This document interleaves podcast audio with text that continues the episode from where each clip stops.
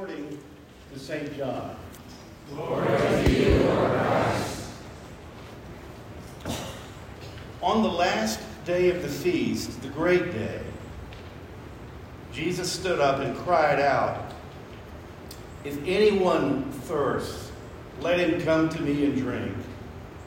Whoever believes me, as the scripture says, out of his heart will flow rivers of living water. Now, this he said about the Spirit, whom those who believed in him were to receive. For as yet the Spirit had not been given, because, the Spirit, because Jesus was not yet glorified. This is the gospel of the Lord. Praise to you, Lord Christ. Lord, we know uh, that your word is alive. We know it is living and active, sharper than any two edged sword, cutting to the division of soul and spirit deeply uh, into the pulse of our life. And we pray that your word would come and like the, like, be like the water and the rain and the snow, and that would enter us to make us fruitful, um, and that it would not return empty, Lord, tonight. As your word speaks to us, uh, open our hearts, give us a, a fresh keenness, a newness to receive what you have for us. Um, we might leave from this place um, with a new song, uh, a new joy.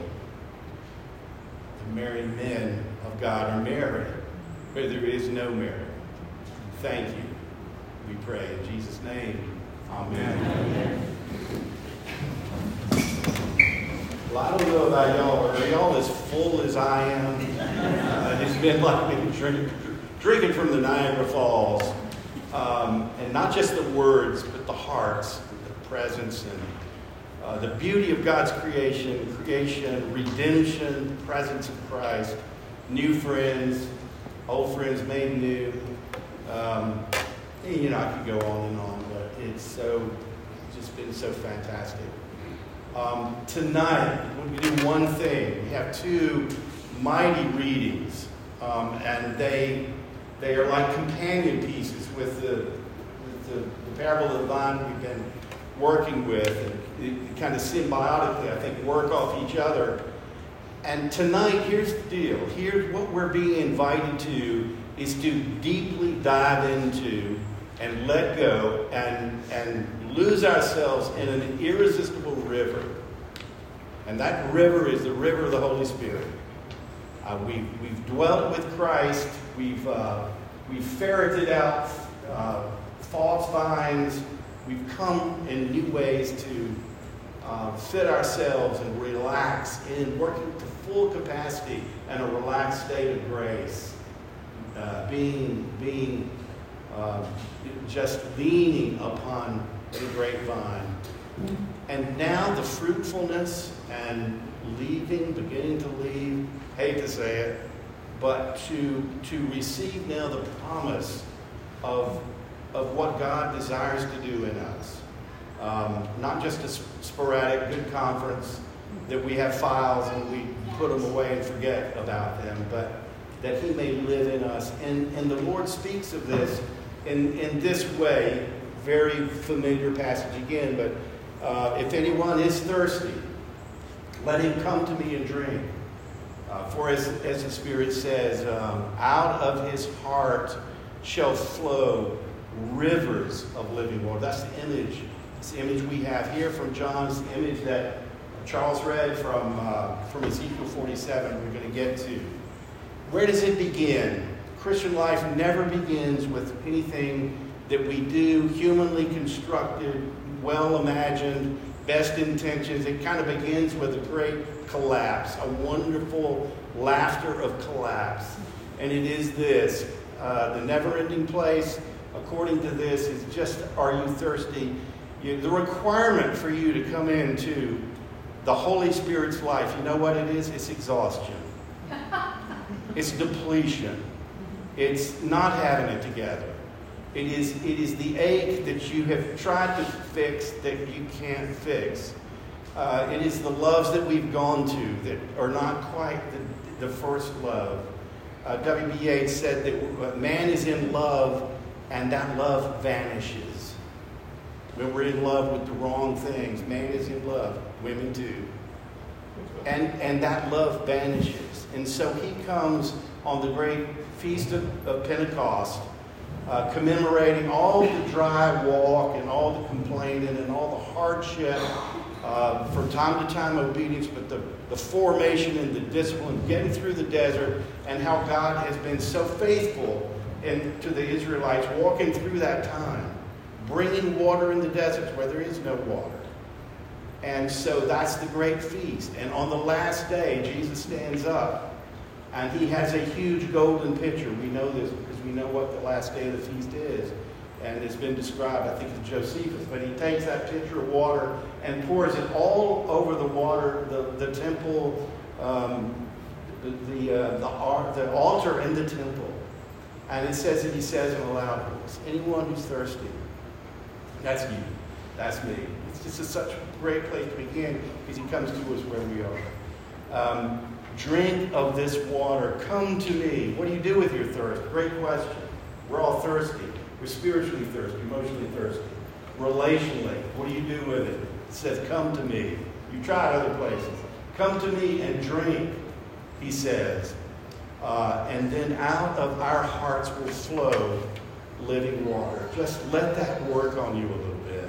Um, the healed heart. It's actually not the word cardia, it's a different word but it means the deepest place. It's like the womb. It's like where things are born. Mary's womb. This is this is this is this is the word that's used here. And when emotionally we open up and bring the hurts and pains and losses and disappointments of our life, then things begin to to find healing and all the rust is, is moving out and all the hurt and all the constriction and we find ourselves just with Michael talking about the self, self, self, self, that begins to move out of the way and the miracle happens. This is the promise that when we receive Him and that healing begins to, to move through us, uh, then we become streams, rivers of living water um, for others. This is so powerful. This is what I want us to think. You, you, what I just said, you know, I'm reminding you. But here's another thing I want to remind you is that we're the type of people, because we're like the people in the Bible, who want to take the blessing that we receive from God, and the problem is that the, we want to hold it as private treasure or, or as, uh, you know, personal experience. Or uh, you've been one of those people that you've seen and, you know, in church, you've been that person who has received something like the, you know, the all breaking power of an Easter day and walked out and just never let it flow forth. And it stopped. The river stopped in the middle, which is in the middle of us. That's, I mean, I've lived my life that way. A lot of my life. I, I know about the thirst. I know I want to get the healing. But somehow or another, I never got the message that the whole point was that it was meant to be a beautiful, sparkling, cool, real deal river in the lives of other people flowing to them. There's a commentary on John's Gospel, this great classic by an Archbishop of Canterbury, um, William Temple. And just listen, it's not long, two sentences. He's writing about this, and he says, He, he who trusts in Christ not only receives the water of life that springs up to eternal life. That's the woman at the well. Remember her. Drink of that water, world water of this world, you'll thirst again. You know, that ought to be written over everything we have. You just thirst again. Get more of that. You know, that's fly rod that Orvis comes out. Next year's the better one. Um, you know, that. And, and uh, springs to eternal life, but becomes the source of that gift to others. For no one can possess the Spirit of God and keep that Spirit to himself. And listen to this William Temple says, where the Spirit is, he flows forth. If there's no flowing forth, he's not there. That challenges me, that, that haunts me, that gets my attention because I, I've been a person, just truth in advertising, that, you know, have wanted more and more of God, complained I didn't have more and more of God, searched and everything. Then when the blessing comes, it, the river stopped in the middle. Uh, and you know, our deepest joy, one of our deepest joys is to allow that river to come through.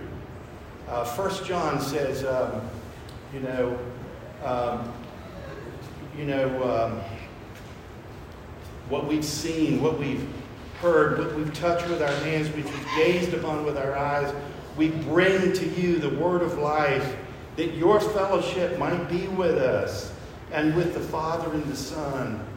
And here's that flowing river of life. And then that last, from the first verse, from the fourth verse, as it begins that, so that our joy might be full.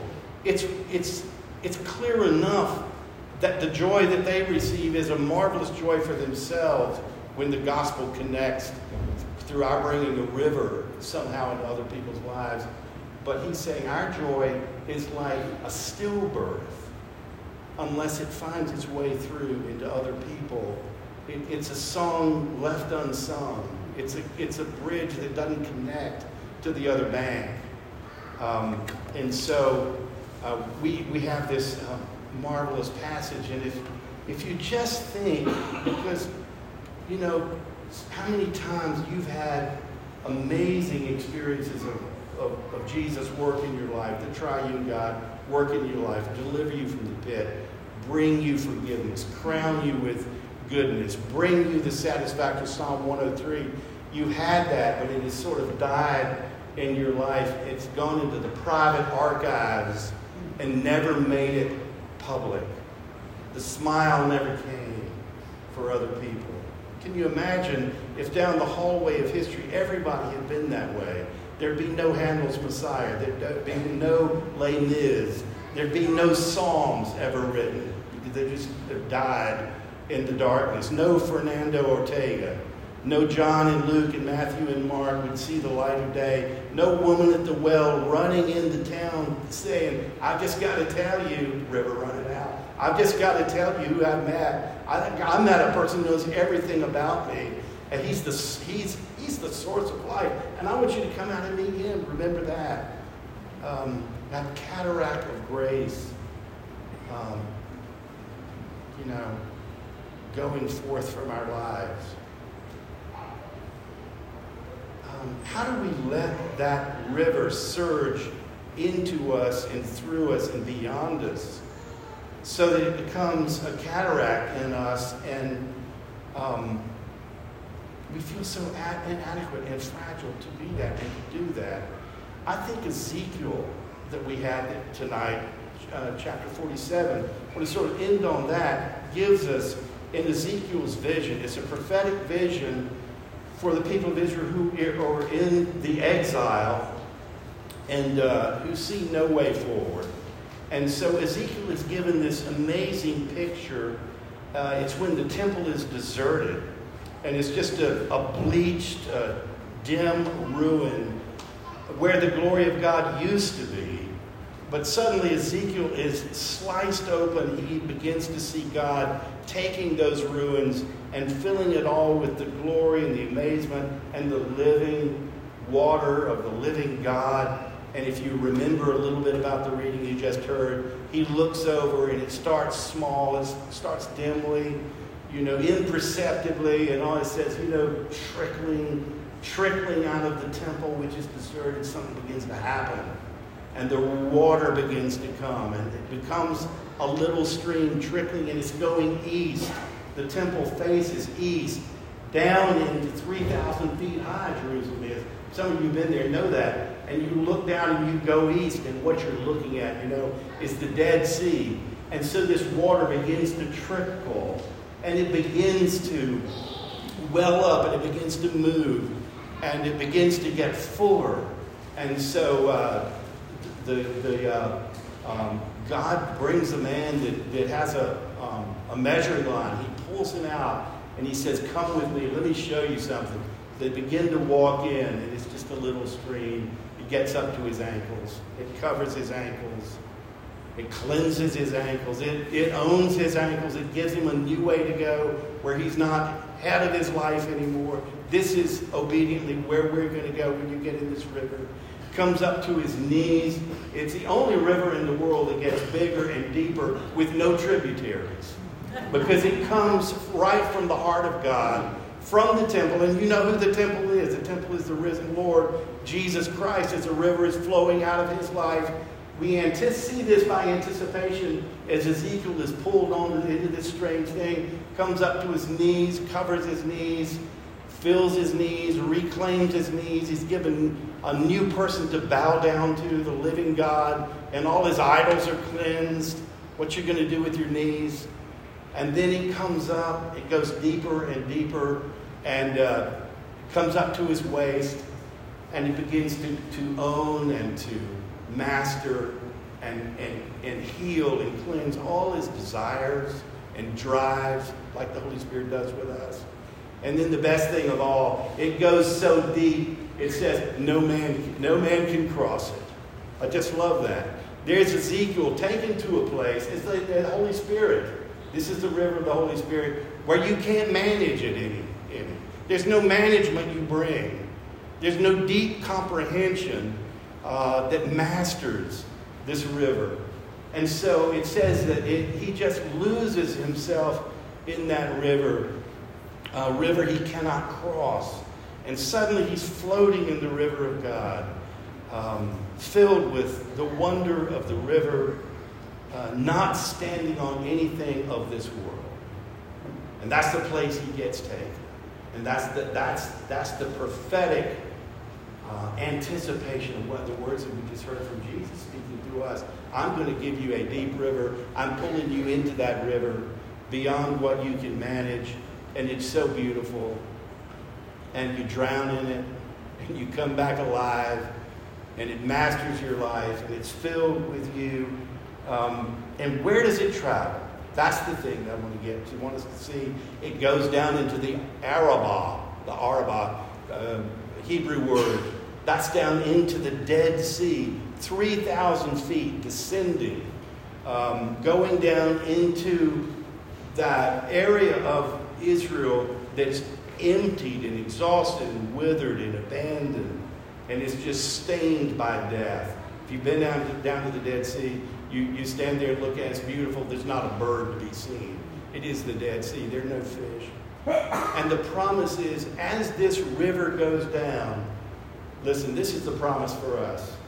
When the Holy Spirit comes upon us, when He begins to move in us, bring healing in our hearts, moving through to other people, letting go of it being just filed away in private archives, river stopping halfway, but moving out into the lives of others where do we move? We move down into the dead places of people's life. That's what this is about. This is a river that takes us down into those bankrupt places, um, down into the shadows, uh, where the widow of Nain has lost her son, where Peter has collapsed and broken down on the beach beside the charcoal fire, where Mary and Martha stand beside Lazarus' tomb, waiting in emptiness, all those places is it where Jesus desires to go. And, and, and what, what Ezekiel says is this listen to this. Wherever the river goes, whatever it touches, it lives. That's the, that's the promise for us. Wherever it goes, as we let that river widen in us and we learn the joy of giving it away and new instincts of songs and release and prayer and lament alongside people, um, we, we will bring life because the river is in us. Now, I just want to say two things in conclusion. One is the way that that's going to happen in us. You know, I've said this before, but one of the characteristics of water, it's always seeking the lowest place. I don't care where you put water, on a farmland, where you put it on rice, where you put it in a cotton field. I've known farmers, the one thing you can count on, where that water is over there, that's the lowest place. Water, Jesus, the living water, is always seeking the lowest place. And we'll have nothing to bring of that river unless we meet him at the lowest place in our life. Let, let him come to your lowest place as the living water to bring healing, and he will take our scars and touch us with his scars, and um, he will make us new. He will open us up. Um, the living water um, that wants to take all the broken things of our life and make them shine in His glory. Remember, every single tragedy in your life, every stain of failure, every wrong turn and negative act, every character flaw on the planet is mere, merely a testimony waiting to happen in your life because that living water will come and find you at that lowest place. And He is always the last word. Our failure is always the next to the last word. We treat as if it's the last word, defining word. But He is the Alpha and the Omega. Let Him tonight, let Him in your life, let Him be the living water that comes down and opens you up to His water. And I just want to say, as you think about going home, as you think about our, our time here with friendships, as you think about what you're going to do with the dwelling in the vine, the dwelling in the vine is not just for us, but to open our hearts so that this river of grace, of His Spirit can flow through us. When you go home, I'm just telling you, there's someone waiting. Someone's in the Arabah. There's, there's someone who is um, down, hidden beside some Dead Sea. Someone is waiting. And remember, everything will live wherever the river goes. That's the promise. Go with Jesus. Go with Jesus down into the Dead Sea place. Don't go by yourself. The river will be with you and in you. He will be the helper, um, flowing with him. Um, I have a son. I have two wonderful sons. One of my sons is is a fairly recently ordained priest. And he worked down at the cathedral for, for about two years in, in Charleston, the Anglican Cathedral and he and a bunch of guys started church under the interstate. It was a church for homeless people. It's a church under I-26. You think about an unlikely place for church. I mean, this, this, is, this, this is it. I mean, it has those ugly molded orange plastic chairs. And, I mean, it, it, but it is, it, it is so wonderful. Uh, have no idea who comes and uh, he told me the other day, he said the other, this was before COVID, he said the other day, I sat by a homeless man. And um, as the service started, he, he picked up his arm, and as David said, I don't know why I did this, but I picked up my arm, I put it around the guy. I just put it around him. And he noticed that as the liturgy began to flow on, this homeless man laid his head on his shoulder and closed his eyes.